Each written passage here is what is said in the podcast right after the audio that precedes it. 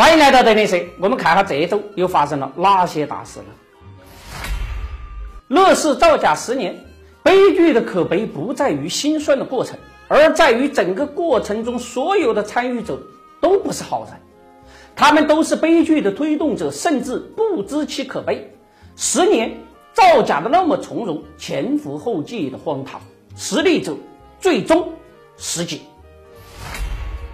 董承飞跌停潮，A 股没有大师，更没有股神，是一个消灭神话、专治各种不服的地方。谁火，离摔下悬崖的日子就近了。他们进入的股票就跟得了瘟疫一样，大家都把筹码给他，你有多少资金对抗？顺丰一字跌停，有形的对手啊，干就完了。最可怕的是无形的对手。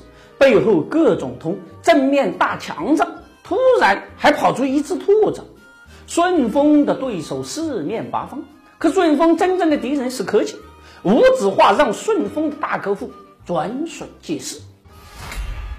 光伏巨头遭遇清仓事件时，跟基金经理讲价值投资，那简直就是开玩笑。大家都忙着攒业绩、奔私赚钱了。他们重仓的股票永远都在追涨杀跌，买进去了，假装吊唁一番，等散户们热血沸腾追进去，他们就要清仓喽。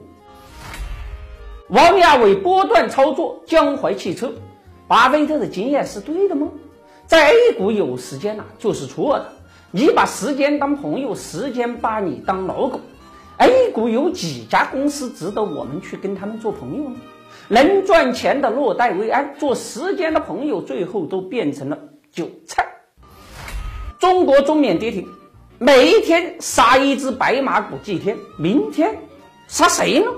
现在 A 股成了白马股杀人游戏，天黑闭眼的时候不用狼人指认，那些如牛毛的机构早就暗流涌动，在利益攸关时灭同盟，才能杀出一条血路。ST 众泰再亏百亿，一个烂的不能再烂的公司，每年都是上百亿的亏损，家里没矿更没有啊，人家股票啊还翻倍涨，哪里有天理呀？财务到底是真的假的呀？财务大洗澡，千万别连同洗澡水把孩子都给倒掉。姚劲波呼吁反垄断贝壳。垄断就是吃独食的生意，二选一的流氓做法，买单的是老百姓。垄断是劫富济贫，反垄断要用之于民，才能让人们的生活变得更美好。